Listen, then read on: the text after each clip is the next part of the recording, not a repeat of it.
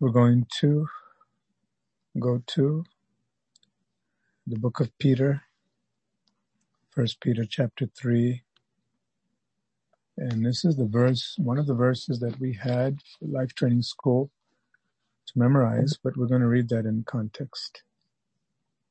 We're going to read this in context. So let's go to First Peter chapter 3 and let's go to verse 8. First Peter chapter 3 and verse 8. I'll give you a few moments so everybody can be in the word.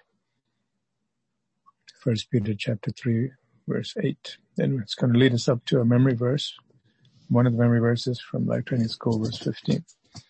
First Peter chapter 3 verse 8.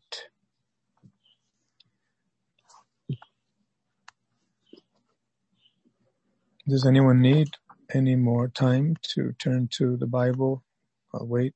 It's important for everybody to be able to see it. If you need more time to get the Bible, turn to the chapter. Please let me know.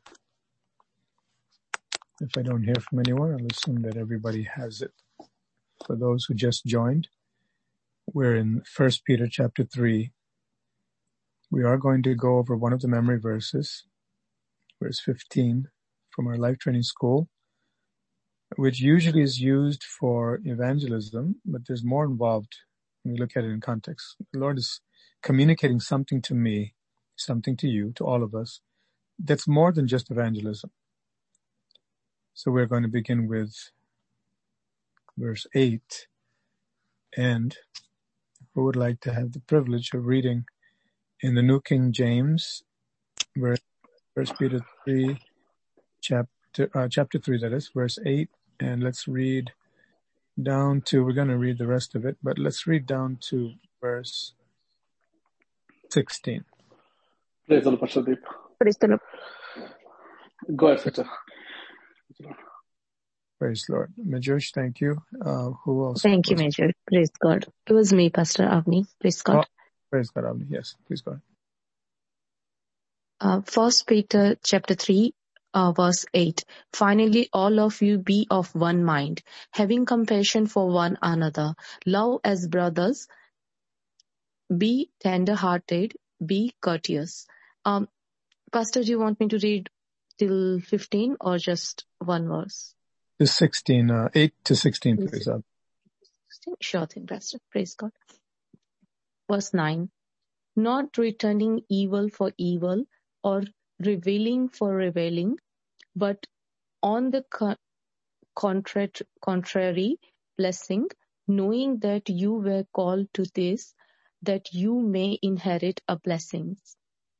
Verse 10. For he who would love life and see good days, let him refrain his tongue from evil and his lips from speaking deceit. Verse 11. Let him turn away from evil and do good. Let him speak peace and pursue it. Verse 12. For the eyes of the Lord are on the righteous and his ears are open to, the, to their prayers. But the face of the Lord is against those who do evil. Verse 13. And who is he who will harm you if you become followers of what is good. Verse 14. But even if you should suffer for righteousness' sake, you are blessed, and do not be afraid of their threats, nor be troubled. Verse 15.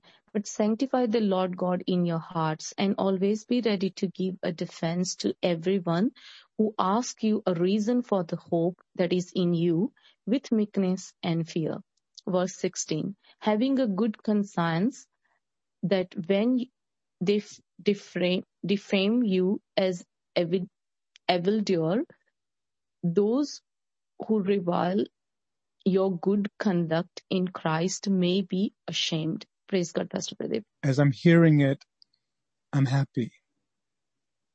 The reason I'm happy is because God explains everything. When we want to read everything when we want to know the whole story.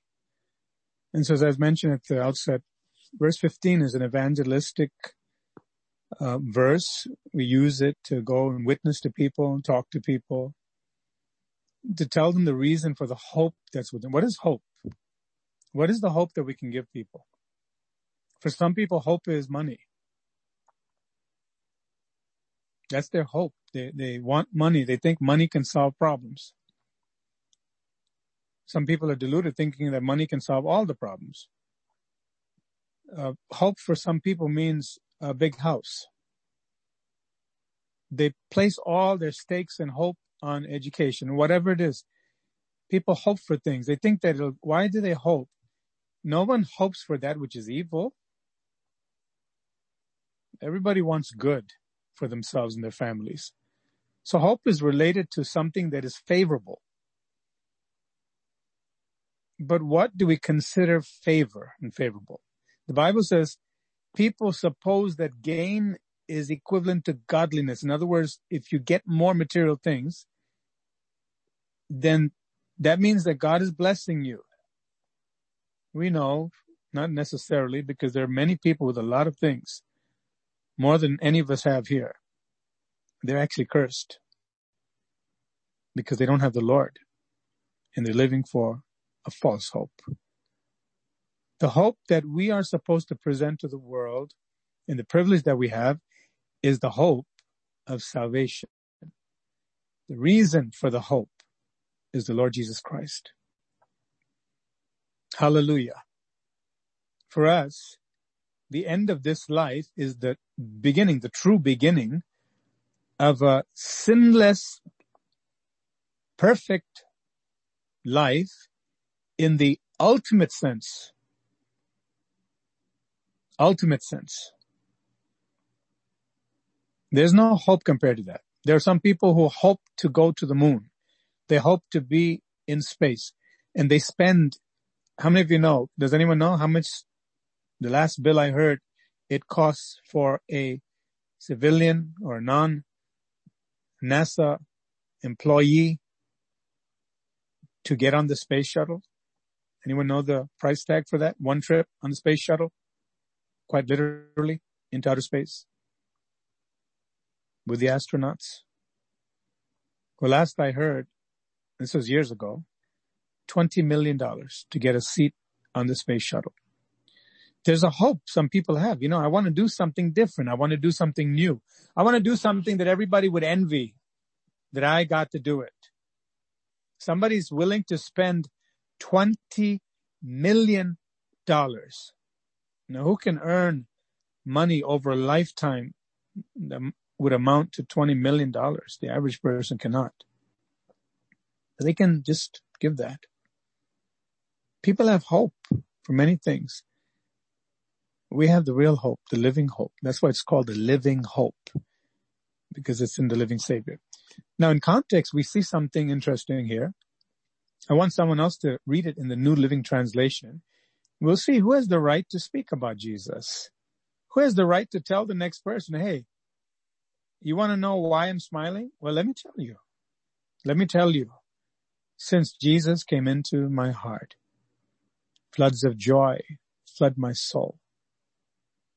Like the sea billows roll since Jesus came into my heart. First Peter chapter 3 verses 8 to 16. Someone please read in the New Living Translation. Praise Finally, give me one second.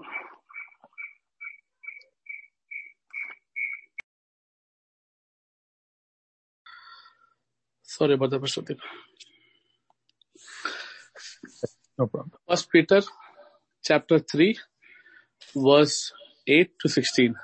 Finally, all of you should be of one mind, sympathize with each other, love each other as brothers and sisters. Be tender hearted and keep a humble attitude. Don't repay evil for evil. Don't retaliate with insults when people insult you.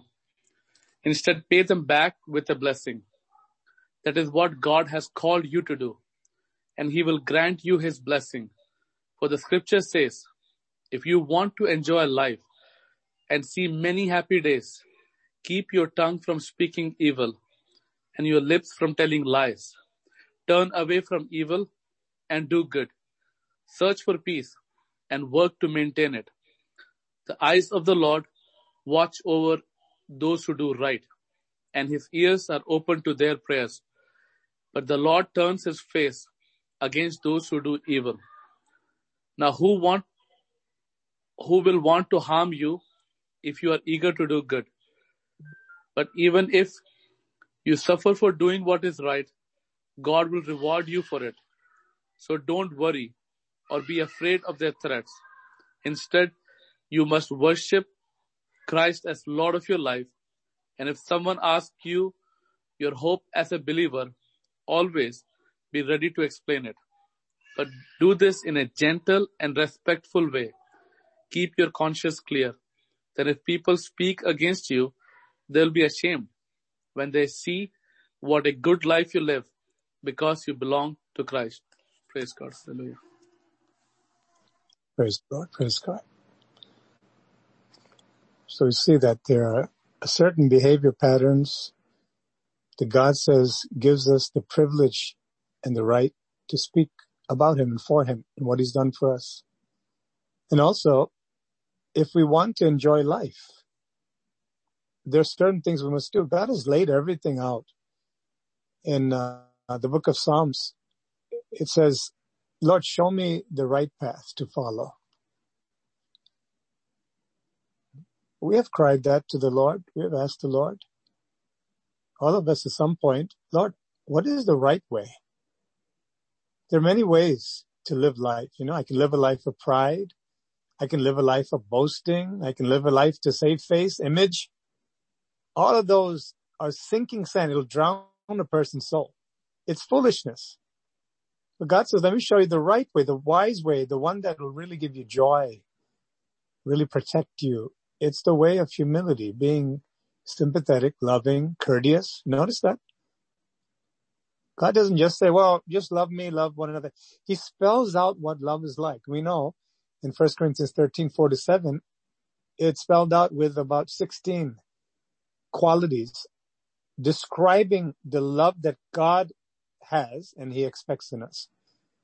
So we clearly know what love is, but it's explained in other places demonstrated. I want to be like Jesus. That's our desire, right? I want to follow Jesus. I want to be like my Lord. How does he love? How does he speak? He's courteous. No, he did speak directly and it wasn't rude. It was speaking according to what people were saying to him to shut the voice of the devil. He spoke in a firm way, but never discourteously.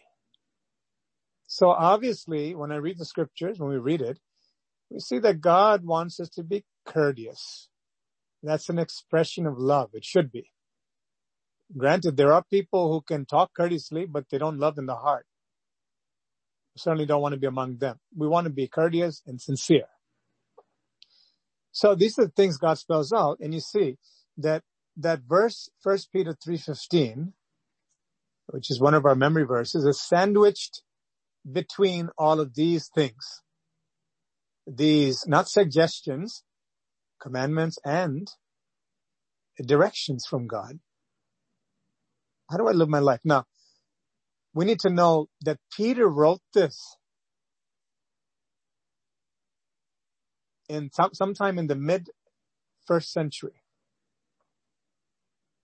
I should say sometime before he was executed, give his life for the Lord, as was predicted by Jesus, and he was ready. But he was writing toward the end of his life in, a, in, in an environment around the 50s or 60s AD in, an, in a hostile environment where you had Roman soldiers right there in your country. You had invasion. You had another country controlling your country and you're basically slaves to them. They did have a measure of freedom to practice their religion, but it became increasingly hostile, especially with a madman named Nero. All the emperors were basically bad. but there were some that were very, very hostile, especially against this person they called Christus, Christ, and his followers, followers of Christus. And the believers were scattered all over. They had to run for their lives. But in the midst of that, Peter's saying, don't lose heart. There's a reward coming and you still be ready, even if soldiers are right there with you. People can throw you into prison to the lions. If even a soldier would ask you, who has that spear or that sword, instantly he can grab you by the neck and throw you into prison. Next thing you'll be facing the lions in the Colosseum. For sport, your blood will be shed. It's important to understand the context in which the Spirit of God moved Peter, who became a courageous person from being a coward who can actually write sincerely. This is the way I'm living now. I'm living in freedom from fear because I'm following the living God. And I'm ready to speak and testify. You put me with prisoners like Paul, I'm going to speak. My life is dispensable. Jesus' life must be glorified in my life. And so he's practicing what he's preaching and he's telling the people that you be ready to give a reason. Be always ready. When someone asks you about your hope as a believer, how come? How come you keep praising God and thanking God? How come you're not moved by current events and what people are saying? How come even when things look down and you're under attack and assault, you're still able to have the joy of the Lord. Oh, this is why. Be ready to tell people even in a hostile environment. Isn't that beautiful? You know, there's a growth process and stages. A new believer may or may not be zealous and courageous. Some are. Some hit the road running like Paul immediately. Immediately the man said, it's all for Jesus now. That's it. I don't care if I was a brilliant lawyer. People loved me. I had money. I had clout. I had people fear me. I had it all, but I count it as garbage. I've got Jesus now. Whatever way you want to treat me. Paul basically said it doesn't matter to me as long as Christ is magnified. Some people may not be like that. In fact, I think a lot of people are not like Paul. God doesn't find issue with that to take us to task and say, oh, you got to be more like Paul right from the get go. He says, I'm working with you. I'm developing you. What we need to do is understand that we go from point A to point B from being behind closed doors. Oh no, don't tell anybody you're Christian. Fancy me going into a shopping mall with a Jesus loves you hat. What if there's a radical Muslim over there and radical Hindu and radical atheist? Well, that really shows, even though you call yourself a Christian, you have a price tag. There's a price at which the devil can buy you out. You will be willing to sell Christ. Oh, no, no, no. I am a Christian, but not like those Christians. I'm a Christian that minds his business, you see? And, uh, you, you can say whatever you want about Christ. You're entitled to your opinion. It's a free country. And, uh, I'm going to keep quiet. And, you know, I'm not even going to bother you like these other Christians. Who said you're going to hell? Boy, those are some bigoted Christians. Not me. Everybody's going to heaven. I respect you. There's a point in which a believer comes out of that cowardly, hypocritical lifestyle says, my God, I can't be like this. And You know what? There's a beautiful growth where the person will step out. Even when the boss says, you speak about Christ again, I'll fire you. Well, the believer will respectfully adhere to the company regulations, but not at the expense of keeping quiet when the Lord says speak. Where there's a will, there's a way. Where's the heart? If we love God, we'll love to obey him. But if we don't love him, all we say about obeying him and fear of God and I want to follow you is not just cheap, it's a lie. there's another stage. A person comes out of the closet, so to speak, and the person was afraid. I don't want anybody to think I'm weird. And tell my colleagues about Jesus. They're going to look at me like, you're preaching to the choir. Don't you know I go to church? Don't you know I have a Bible? Don't tell me. Go to some heathen out there, some homeless person. No, you know, the people wearing the uniform, making the maybe six figure salary or more, they may very well need Jesus more than the other person. More urgently, because they're in a greater delusion. They're all self-made. Self-made man, self-made woman. I got a resume. I got a profile. I've got a, everything I need. So a person progresses from being a coward in the closet to come out and say, Lord, I've got to speak and I, I got to be ready to tell people the reason for the hope that's in me. You gave your blood so I can have hope in life. And Lord, it's not love for me to keep it a secret. Christianity is not self-centeredness, selfish. I got, well, I got my ticket to heaven. I got my ticket on the space shuttle. Too bad for everybody else. You don't have what I have and you can watch me on video. Christianity is love to the point where I'm willing to forsake all to follow Jesus others can live. There's a progression. Now, Peter is speaking to a group of people in an extreme situation. They can lose their life if they open their mouth at certain points. You know why? Because immediately in many, many situations, the question was, okay, so you are a Christus follower. You are following Christ. What do you say about Saturn? Roman god or goddess, whatever they have. Mars, Ares, they have the Greek counterparts. Aphrodite, Artemis, Venus. Oh, you got a whole uh, gamut of gods. Uh, okay, so you want to worship Christus? I got a question for you.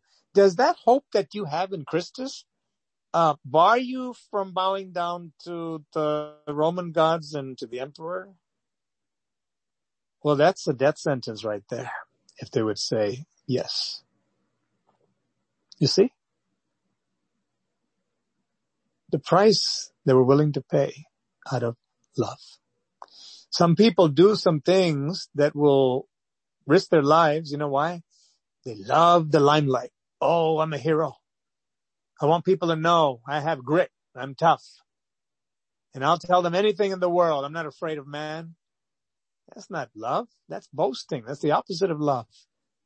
But love will say, you know, even if I have to bleed, I want to see you love and live. I want you to live and love like me. It's powerful. It's nothing more powerful than agape love from God, which will make us to understand when we read the scriptures. We've got to follow the Lord before we open our mouth for the Lord. As we heard this morning, recently, can't say, well, I can't obey God, so I just uh, merely on my way and go to the grocery store, get what I want and go to work. And, you know, I, I can't talk because I heard the pastor say, if you're not walking right, don't talk. So I won't talk. I'm obedient. That's deception because not giving a reason for the hope is being disobedient. We have to know why am I not able to talk and deal with that. Otherwise, we will end up being an unbeliever. Do you know that? A believer that does not open his, her, her mouth to speak the name of Christ and tell people who they belong to and is not willing to risk at least something for that hope and defense of the gospel will eventually begin to compromise. Like the book of Judges, first there'll be a little God in the house. Then there'll be a whole gamut of gods and then there'll be full blown sin. By the second, third generation, not only can you not tell the difference between an Israelite or a Christian and the world, you'll actually see the people who claim to know God are worse than the people who claim they don't have God. That's what'll happen. So there are ramifications and there are uh, repercussions Whenever we take a scripture lightly and say, ah, it's not for me, I'm not ready.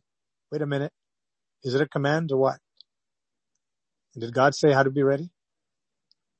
Yes. He's laid everything down. I'm going to go back to verse 8. Finally, in the New Living Translation, all of you should be of one mind. Sympathize with each other. Love each other as brothers and sisters. In a family, when a parent sees one brother mistreat another brother, a good, sensible, normal parent would be upset. Why are you mistreating your brother? He's your brother.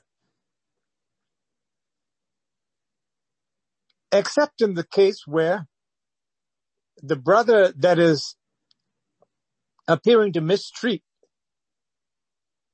and uh, question the other brother and take him to task on what he did is found out to be a righteous person who's asking, why did you bring the idol into the house?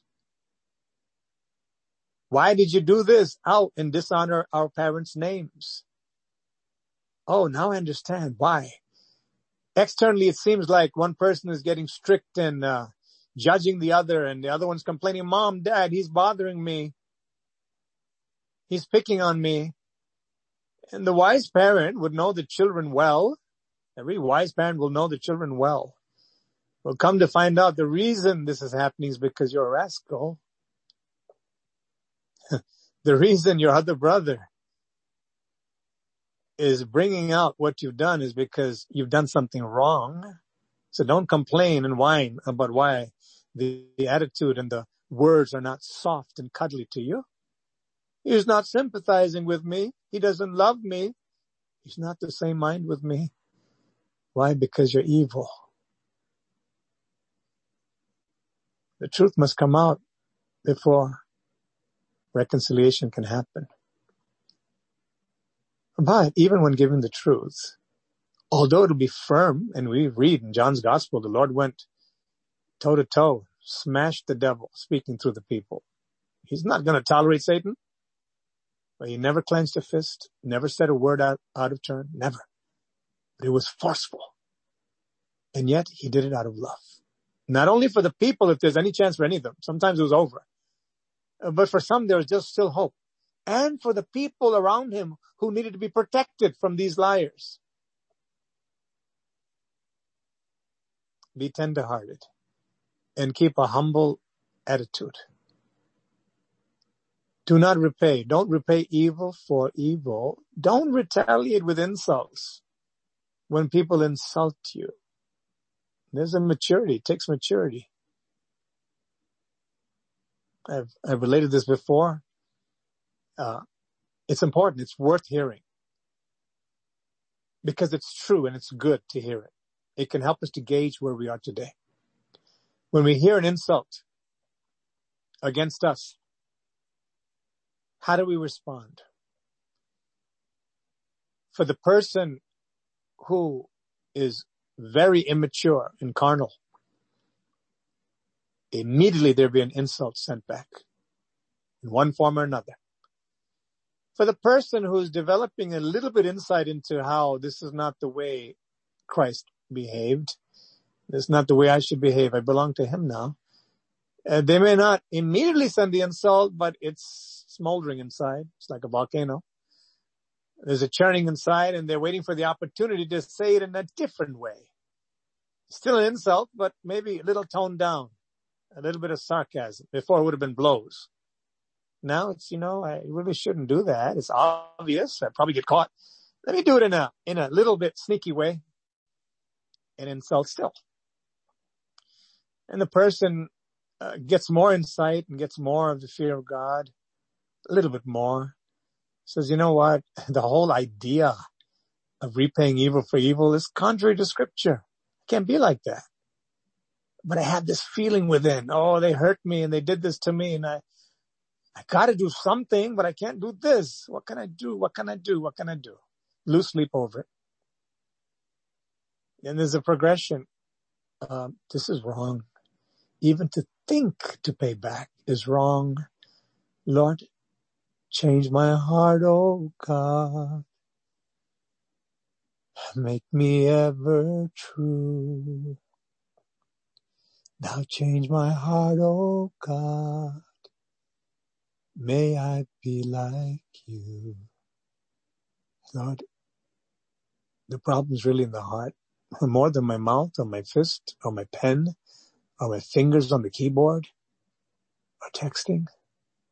The problem really is in the heart. I need, I need, need to have my heart changed, Lord.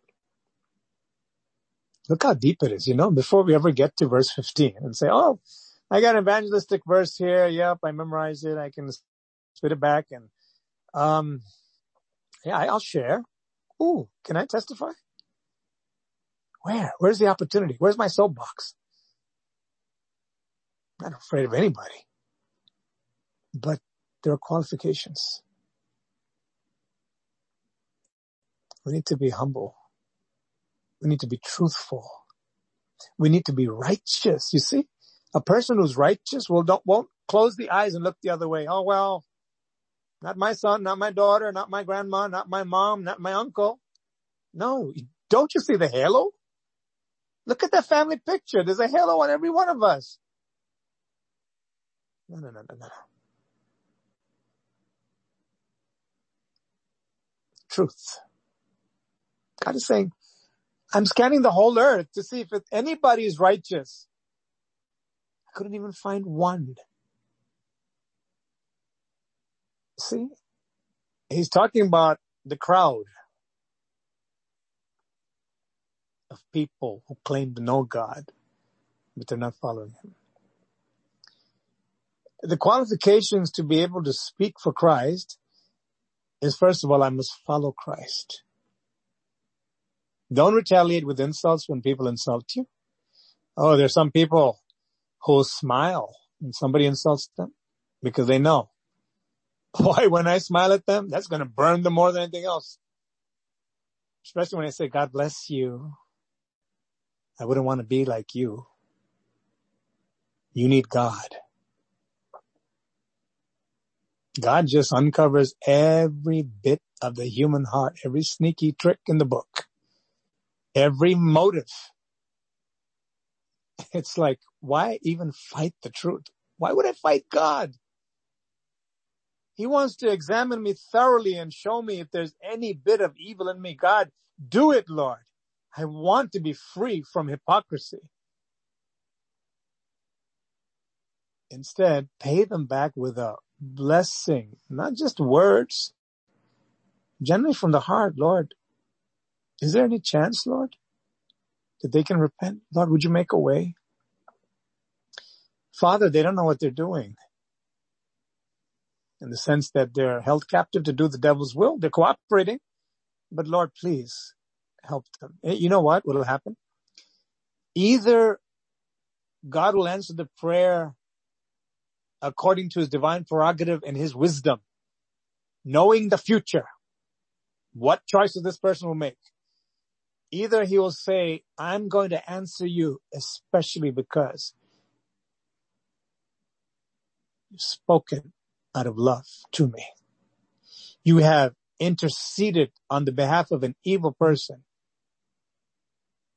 to me. I'm going to do a miracle. Watch this.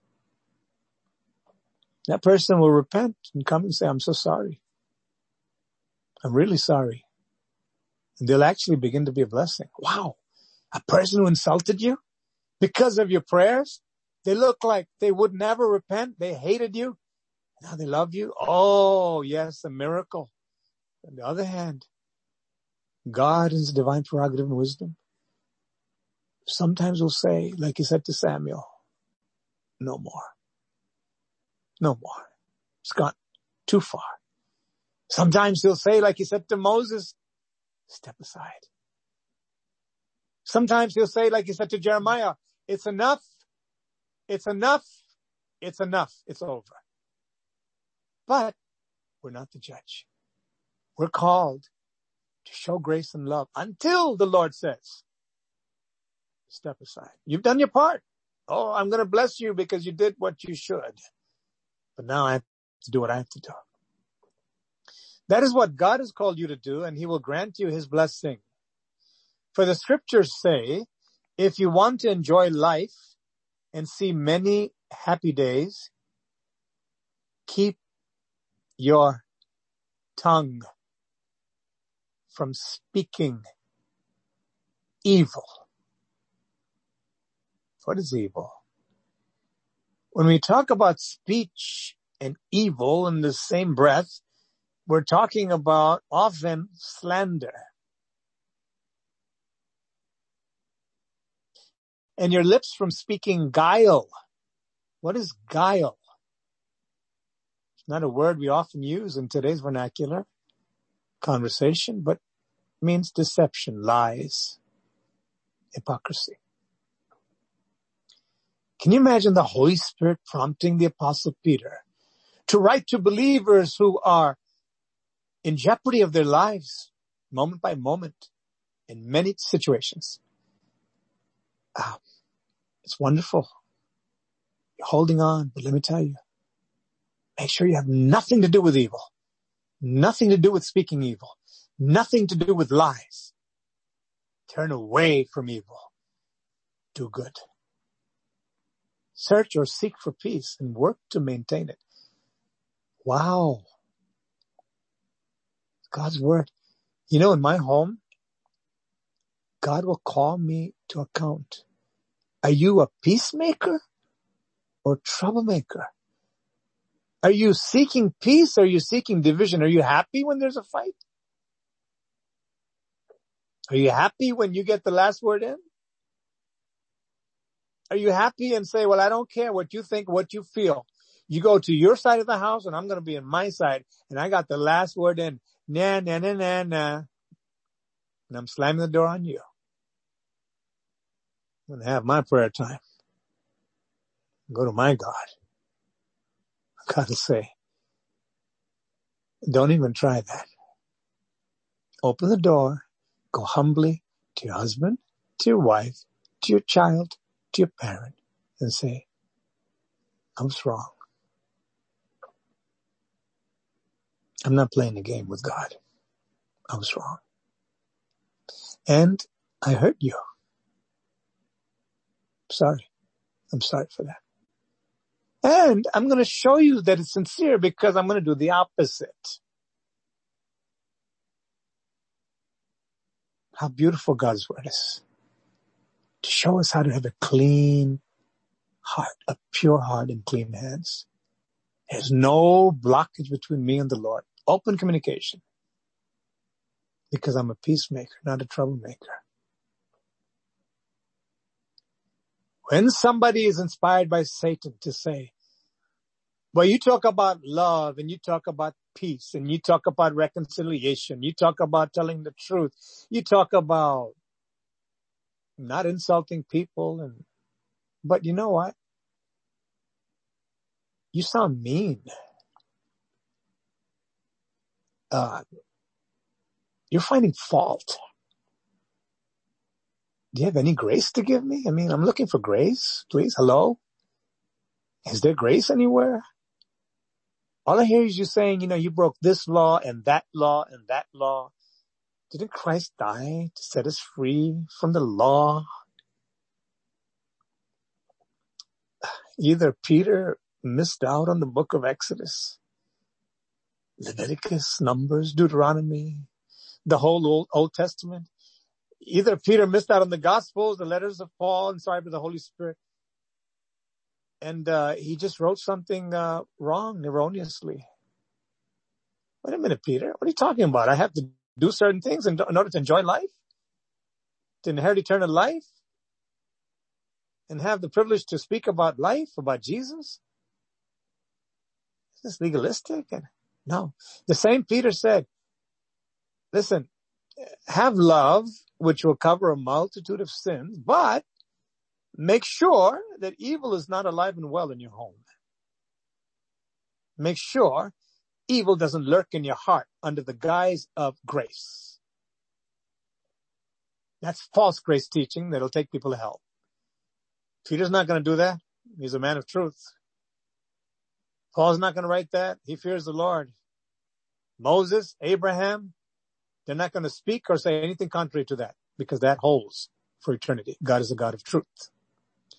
Love and truth must go together. Search for peace and work to maintain it. Where there's no truth, there's no peace. Look at this. Look at this warning here. The eyes of the Lord watch over those who do right. And his ears are open to their prayers. And we all know if I regard iniquity in my heart, the Lord won't hear me. Peter's bringing that out here. So I need to check myself. We all need to check ourselves. And, you know, it's a, it's a wonderful thing. It's a joy. God, you're asking me the question again? You just asked me last Tuesday. Are you true to me? But Lord, I welcome that question. I love it when you ask me that because I can tell you sincerely, Lord, I am true to you. There's no guile in me, no deceit. Thank you, Jesus. I'm done with that lifestyle. And I know, Lord, you hear my prayers because I have no partnership with evil.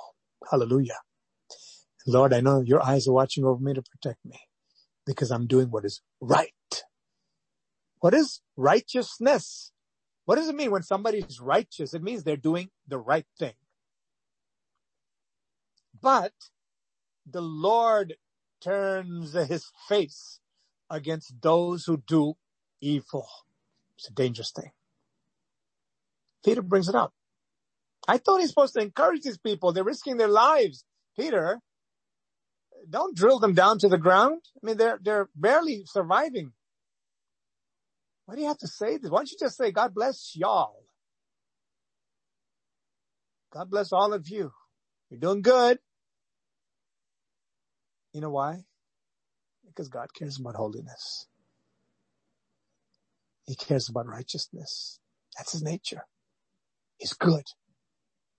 And he said, you'll only be good if you do what's right. Nobody gets a free ride without staying on the train. They decide to get out. No more free ride. The free ride costs somebody. It's not really free. It costs the Lord his blood. He purchased a vehicle by which we can go to heaven. He paid for it with his blood. If I jump off by being evil, I don't have access anymore to go to heaven. Now, who will want to harm you if you're eager to do good? He's appealing to their reason. He's talking in a moral sense. People are not going to come and bang on your door and say the law is after you. If you're not the one who did the shoplifting and stole the goods from the store, they're going to go to the person who did the shoplifting. Caught on camera, eyewitnesses, goods in your home, no receipt, either here or in the store. Who's going to harm you? People are not going to come knocking on your door if you paid your taxes. But even if you suffer as they did for doing what is right, God will reward you. In other words, you paid. You did the right thing. You obeyed the law, but they're still after you. That's the devil working now. But don't worry. God is watching. He'll reward you for it. So don't worry or be afraid of their threats. Righteousness gives you courage. In the Proverbs is written, when we study the book of Proverbs together in the morning calls, the righteous are bold as a, who can finish that sentence? Lion, praise the Lord. Praise the Lord. Bold as a lion. There's no fear. Bold as a lion. I know I'm a king. I'm a queen. I'm a princess. I'm a prince of the Lord Jesus. I'm walking right. I have nothing to hide. I've turned a new leaf over a new leaf. But the rest of the proverb, does anyone know? The righteous are as bold as a lion. I'm doing the right thing before God. But what's the rest of that? The wicked flee when no man is chasing after them. Why? Their own conscience is haunting them. They're on the run. All the time on the run. Because they know they did the wrong thing. We don't have to live like that. Thank God. All of us were running from the law of God. Running from the law. At one point or another. God, who is the lawgiver and the judge, became our advocate. He said, I'm paying for your sins. I'm washing you clean. I'm making you brand new to the point where you can hold your head up high. Humbly, but fearlessly because I've cleansed you.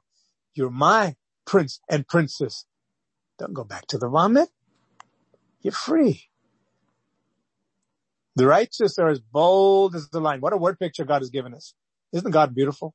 Isn't he wonderful? It's not just some dry stuff, you know, uh, righteous are bold and wicked flee and he describes things. Have you seen a lion in nature? That majestic king of the beasts? He says, that's a picture of who you are.